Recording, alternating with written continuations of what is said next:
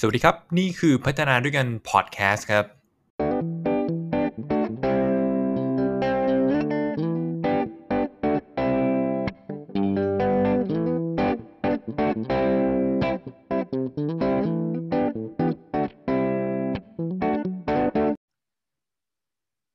รับผม สวัสดีครับทุกๆคนนะครับ นี่คือพัฒนาด้วยกันพอดแคสต์พัฒนาด้วยกันไลฟ์นะครับ วันนี้อยากจะพูดถึงเรื่องของ inclusive leadership นะฮะ คำนี้เป็นคำที่ถ้าเกิดว่าใครทำงานสายพัฒนาบุคคลนะครับ ผมหรืออยู่ HR นะครับ ผมหรือว่าเป็น CEO อย่างเงี้ย คุณไม่ ไม่ได้เคยได้ยินหรือไม่คุ้นเคยคำพวกเนี้ยผมผมบอกเลยว่าน่าเป็นห่วงนะฮะเพราะว่าคำนี้มันจะถูกพูดถึงมากขึ้นเรื่อยๆนะครับ ผมโดยในโลกตะวันตกนั้นพูดถึงมาในระยะหนึ่งพอสมควรแล้วนะครับ ผมอะไรคือ inclusive leadership นะฮะ ก็อธิบายสั้นๆเลยนะครับว่าเป็น inclusion นะครับ การหลอมรวมนะครับหมายถึงเป็นกระบวนการนะครับ ที่จะทำให้ทุกๆคนนะครับ มีความรู้สึกว่าเขามีคุณค่าและได้รับการเคารพนะฮะทีนี้มันถูกถูกพูดถึงว่าคุณเป็นผู้นำที่สามารถทำให้คนในทีมของคุณนะรู้สึกมีคุณค่า คุณเป็นผู้นำที่จะทำให้คนในทีมนะรู้สึกว่าเขาได้รับการเคารพ หรือเปล่านะฮะอันนี้คือประเด็นที่อยากชวนมา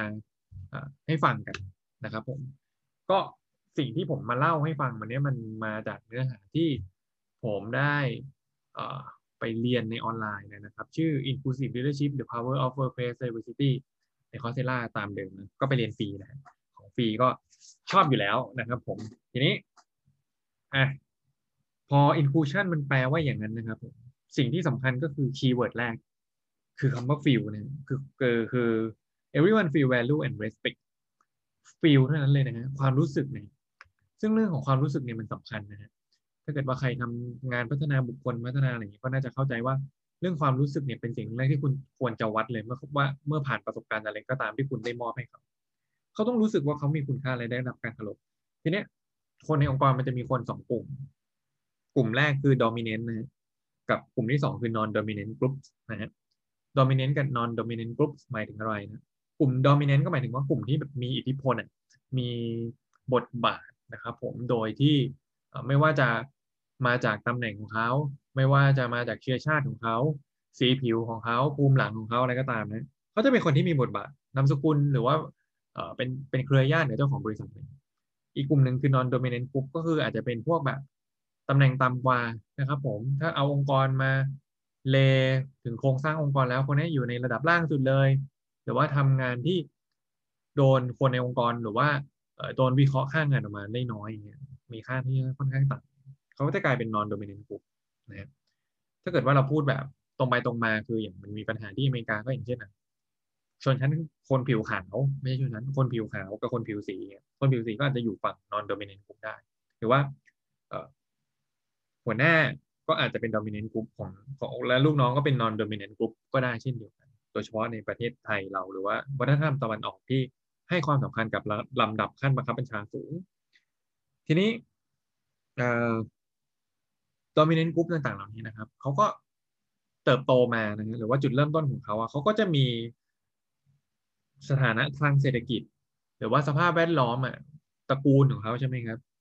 การศึกษาของเขาอะมันก็ สตาร์ทสูงกว่าคนกลุ่มอื่นๆ อยู่บ้างอยู่แล้ว หรือว่าในในในในอีกทางหนึ่งที่มันยังไม่หายไปผู้ชายก็ยังมีเอ่อคนยังมีไบแอสว่าผู้ชายยังอยู่ในระดับที่สูงกว่าผู้หญิงในโดยเฉพาะบทบาทต่างๆ อันนี้ก็ก็ว่ากันไปครับในระดับโกลบอลแต่ผมว่าไทยเรื่องเพศเนี่ยอาจจะไม่ค่อยมีปัญหา ที่เห็นชัดขนาดนั้น value นะครับ feel value รู้สึกว่ามีคุณค่าคืออะไร ก็คือเขารู้สึกว่า เขาสำคัญเขารู้สึกว่าเขามีประโยชน์นะครับผม หมายความว่ายังไงครับ การที่เขาคือเวลาคุณถามว่าเฮ้ยคุณเป็นหัวหน้าอย่างคุณให้คุณทำให้ลูกน้องรู้สึกเห็นคุณค่าหรือเปล่านะฮะก็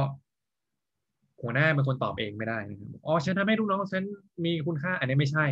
นะฮะคนที่ตอบได้คือลูกน้องของคุณนะเขารู้สึกว่าเขา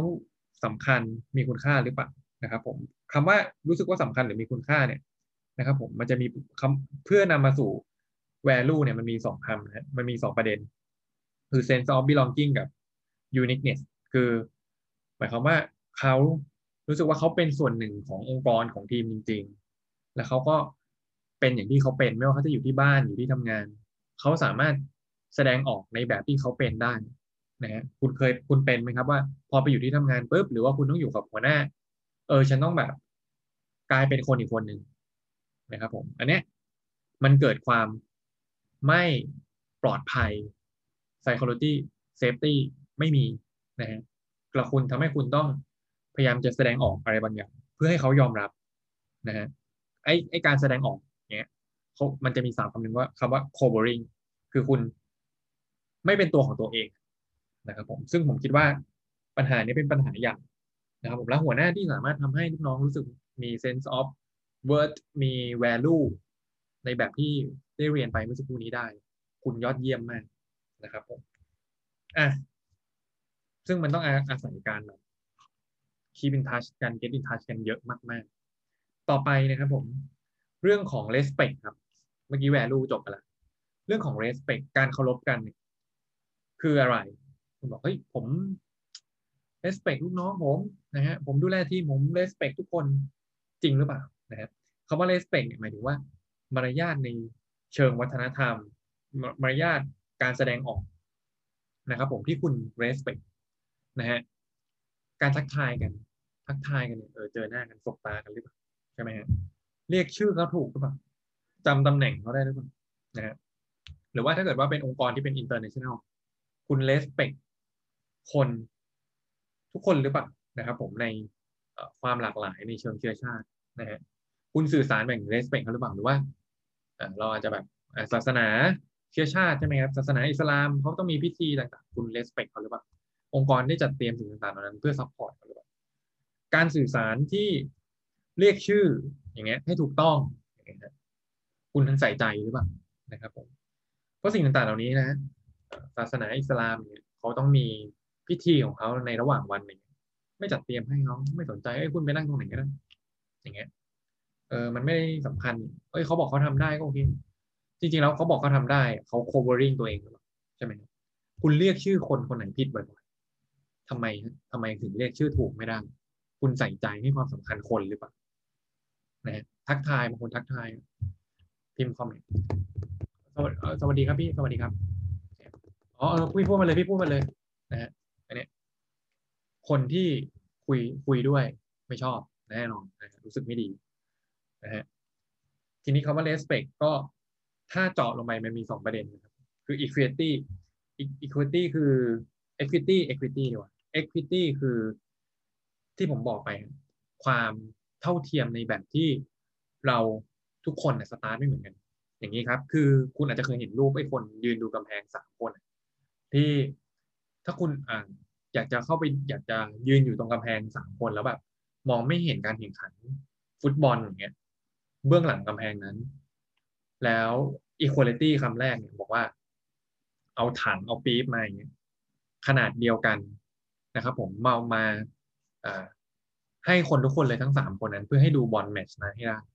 นี่คือ equality ให้เครื่องมือเหมือนกันหมดเลย เพราะว่าอยากให้มันยุติธรรม อยากให้มันทับสมดุลนะฮะแต่ผลปรากฏว่าสามคนนั้นเนี่ยเขาไม่ได้สูงเท่ากันนะบางคนสูงร้อยห้าสิบบางคนสูงร้อยเจ็ดสิบบางคนสูงร้อยแปดสิบ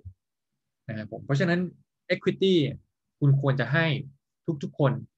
ตามส่วนสูงของเขาที่เขาจะเป็นเมื่อเขาก้าวข้ามกำแพงตรงนั้นสมมติกำแพงมันร้อยเก้าสิบเซนนะครับผมเนี่ยคือสิ่งที่ผมคิดว่าองค์กรยังมีแกลบเรื่องพวกนี้มาก แล้วก็ประเด็นที่สองครับ ต่อจาก equity เลยคือ non discrimination คือการไม่เลือกปฏิบัตินะไม่ไม่ไม่ไปแบบเลือกปฏิบัติผู้จาไม่ดีกับบางคน sexual harassment นะครับ หรือว่าอายุ nationality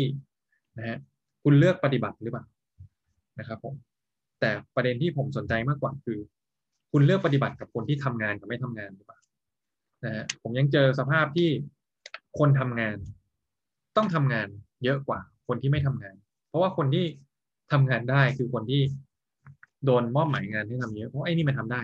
แล้วมันก็ต้องไปโคเวอร์งานคนที่ไม่ทำงาน นะซึ่งผมคิดว่ามันเป็นประเด็นที่น่าสนน่าสนใจแล้วก็แปลกประหลาดมากที่ยังมีการบริหารแบบนี้อยู่นะครับโอเคนะครับอะซึ่งหัวข้อต่อมาที่ผมจะเล่าให้ฟังก็คือ มันจะมีวิจัยแล้วก็มี study สรุปมาแล้วว่า character ของผู้นำที่คุณจะสามารถสร้างความหลอมรวมให้ได้ คุณต้องมี character ประกอบไปด้วยหกอย่างด้วยกัน ประกอบไปด้วยหกอย่างด้วยกันนะครับผม มีอะไรบ้าง อันนี้เป็น Deloitte นะครับ Deloitte ออสเตรเลียนะศึกษามาจากจุดเริ่มต้นที่คือเออเขาบอกว่าเรื่องเรื่องการหลอมเราเราเราควรจะเข้าใจว่ามันเป็นเอคือคุณอาจจะพวกเราอาจจะเคยได้ยินว่าเออผู้นำแบบ เป็นคนที่มี awareness ผู้นำเป็นคนที่แบบมีทักษะสื่อสารที่ดี ผู้นำเป็นคนที่มีแบบอะไรอะมี vision strategic thinking หรือว่าแบบ people skill อะไรเงี้ยของทุกอย่างตอนนี้มัน กลายเป็นว่าทักษะเหล่านี้เราควรจะพูดในอีกมิติหนึ่งที่มัน blend มัน blend กันมาก ๆ มันมีมิติที่หลากหลายกว่านั้นคำว่า inclusive leader เนี่ยแทบจะแตะไปทุก ๆ อย่างทั้ง mindset ทั้ง skill ทั้ง knowledge ของความเป็นผู้นำเลยนะ Deloitte ออสเตรเลียเนี่ยเขาศึกษามาจากจุดเริ่มต้นเลยก็คือ พวกเราอาจจะเคยได้ยินนะคนไหนที่ทำงานแบบ international Asian Indian นะคือคนอินเดียที่เป็นคนอินเดียบ้านเราก็จะแบบ เอ้ย ได้รับการ ยอมรับระดับหนึ่งว่าเขาอะ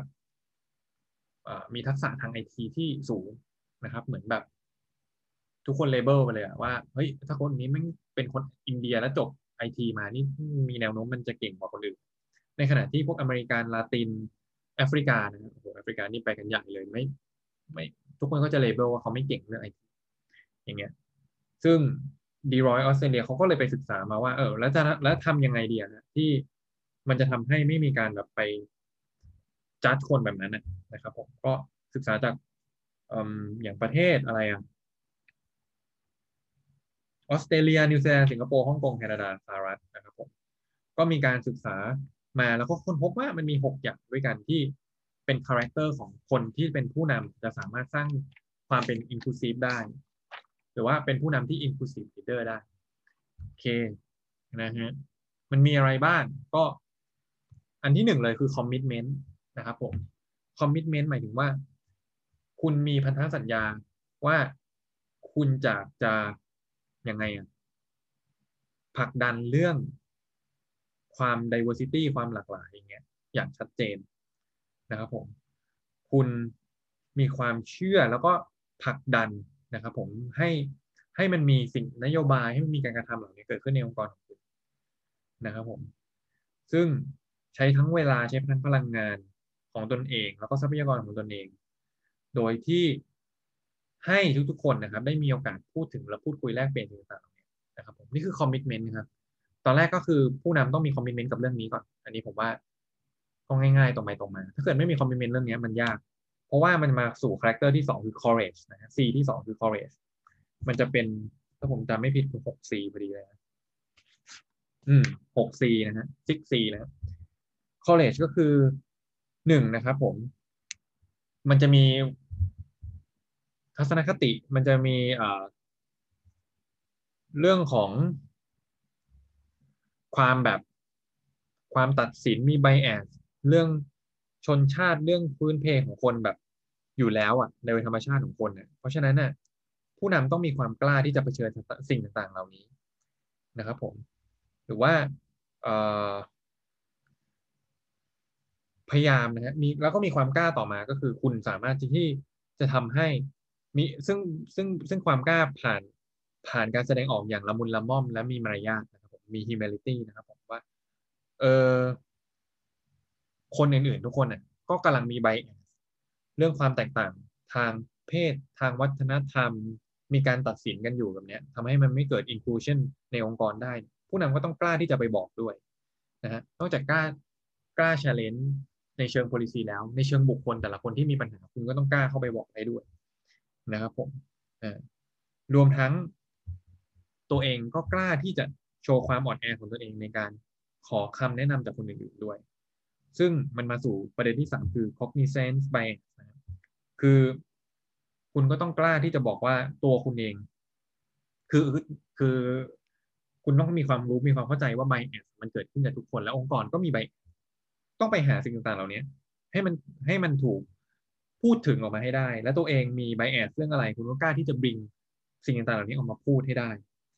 นะครับ ผมก็ผมคิดว่าโอ้โหมาแค่มาสามข้อนี้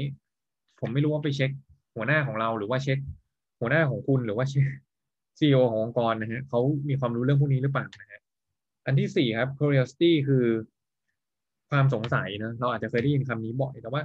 ความสงสัยเนี่ยมันนำมาสู่ว่า นี่คือตัวที่สี่นะคือคุณเป็นคนที่ใจกว้าง เปิดใจกว้างรับฟังมีมีอยากเรียนรู้นะฮะมีทัศนคติที่อยากเรียนรู้ แล้วก็พยายามอยากจะ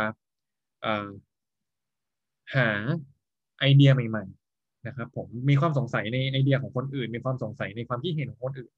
มันจะทำให้คุณเปิดใจและรับฟังนะครับผมแล้วก็คุณแบบเห็น blind spot ตัวเอง พัฒนาการตัดสินใจตัวเองได้ดีขึ้น มี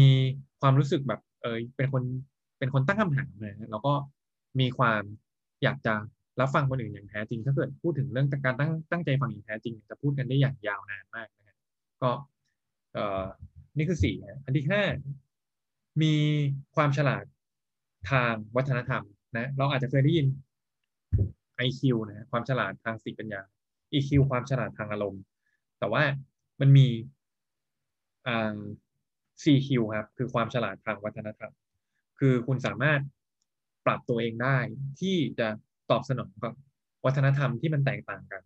นะครับ ผมเหมือนเอาง่ายๆคุณสมมติคุณทำงานในองค์กรระดับสากลคุณเจอการทักทายของแต่ละชาติ หรือว่าคุณเดินทางไปต่างๆ ไปที่ต่างๆ คุณต้องกินอาหารที่มันแตกต่างกันไปบางที่กินอันนี้ดิบบางที่อันนี้กินอันนี้สุกกินสัตว์ที่คุณไม่เคยกิน แล้วเขาเต็มใจต้อนรับคุณอย่างดีคุณทำได้หรือเปล่านะครับ ผมรวมทั้ง ที่สำคัญคือการทักทายหรือการพูดคุยกันการสื่อสารกันคุณสามารถควบคุมหรือว่า manage การสื่อสารการแสดงออกของคุณได้ แล้วก็สามารถ acknowledge การคือคือคือควบคุม body language ของคุณ การการแสดงออกทางสีหน้าของคุณ การโต้ตอบเนี่ยทั้งตัวคุณและตัวของคนอื่นได้สังเกตคนอื่นได้ด้วยนะครับผมคือมี self awareness นั่นเอง ซึ่งผมเคยพูดไปก่อนหน้านี้แล้วในวิธีการพัฒนานะครับ ลองกลับไปย้อนดูได้ อันที่หกนะฮะ collaboration นะครับผม C ที่หกคือ collaboration คำนี้มันก็ฟังดูเหมือนง่ายนะแต่มันทำได้หรือเปล่าคืออะทุกคนเข้าใจว่าการร่วมมือกัน เป็นทีมเวิร์กมันคือประสบความสำเร็จแต่ว่า คือมันหมายถึงว่า team member เนี่ย คือ ได้โอกาสที่จะแชร์มุมมองของเขาเองนะครับผม แล้วก็ อย่างแบบเต็มที่อะนะครับผมอย่างที่รู้สึกแบบเออได้ได้ได้พูดออกมาจริง ๆ อย่างโอเพนแล้วก็รู้ว่าแบบเรื่องของ diversity มันสำคัญในองค์กรนะครับผม ก็คือทำให้ทุกๆคนอะก็เลยรู้สึกว่า เออไอเรื่องของอ่า diversity เนี่ยนะครับผมหรือ inclusion เนี่ยมันสำคัญที่จะทำให้เราต้องรับฟังคนอื่นๆด้วยต่อๆกันไปมันแบบขยายแพร่ออกมา นะครับผมแล้วก็ leaders ก็ต้องต้องเป็นคนที่คอยป้องกันนะไม่ให้มีการเกิด subgroup ในทีมของคุณสมมติคุณดู 20 คน กลายเป็นว่ามีสามคนนี้คุยกันอีกสิบคนนี้คุยกันอีกสองคนนี้คุยกันไอ้นี่อยู่คนเดียวไม่คุยไอ้นี่มันจะทำให้มีปัญหาในระยะยาวนะครับ ผมแล้วสร้างความขัดแย้งในการทำงานซึ่งผมคิดว่ามันก็ยังมีปัญหาอยู่นะแล้วก็ในบางครั้งทีหัวหน้าทีมนี่แหละเป็นคนสร้าง subgroup เองเนี้ยก็อันตราย แล้วผมคิด มันยังห่างไกลกับคำว่า inclusion มาก อันนี้ก็คือสิ่งที่อยากจะ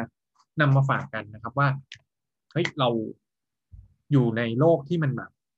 เรื่องของความหลากหลาย มันถูก explicit ออกมาเยอะมากนะครับ ผมโลโก้ต่างๆ เปลี่ยนสีกันเต็มที่เลย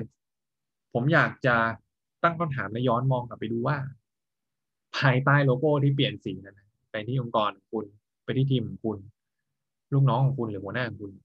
เขาได้มีสีสัก กี่ตัวในหกตัวเมื่อสักครู่นี้ในเรื่องของ diversity and inclusion นะครับผมก็เป็นโจทย์ที่ยากนะครับ แล้วต้องอาศัยการร่วมมือกันมาก ๆ พอสมควรนะครับก็ขอบคุณทุกท่านที่ได้เข้ามาดูและติดตามนะครับ ผมใครเห็นว่าเป็นประโยชน์ก็กดไลค์กดแชร์ให้หน่อยนะครับผมในพัฒนาด้วยกันช anel นี้นะครับก็ทุกๆทุกทุกเสาร์อาทิตย์นะฮะจะเป็นไลฟ์นะครับแล้วก็ฟังพอดแคสต์ได้ที่ Spotify b l o g d i t Podbean นะครับผมเราก็จะมีวิดีโอที่ อยู่ใน YouTube ด้วย แล้วก็หวังว่าจะได้ผลิตคอนเทนต์ดีๆ ต่อไปนะครับ ผมก็ใครมีหัวข้ออะไรที่อยากฟังผมอยากได้ feedback จริง ๆ นะครับ ผมเผื่อต่อไปอยากจะได้ทำเป็นเนื้อหาต่างๆ ที่ไปช่วยเหลือพวกเราทุกๆคนช่วยสนับสนุนทุกคนได้เท่าที่ผมจะช่วยได้นะครับขอบคุณทุกคนมากแล้วก็ดูแลตัวเองให้ดีในสถานการณ์ที่ไม่แน่นอนอย่างนี้นะครับ ผมขอบคุณมากๆเลยนะ「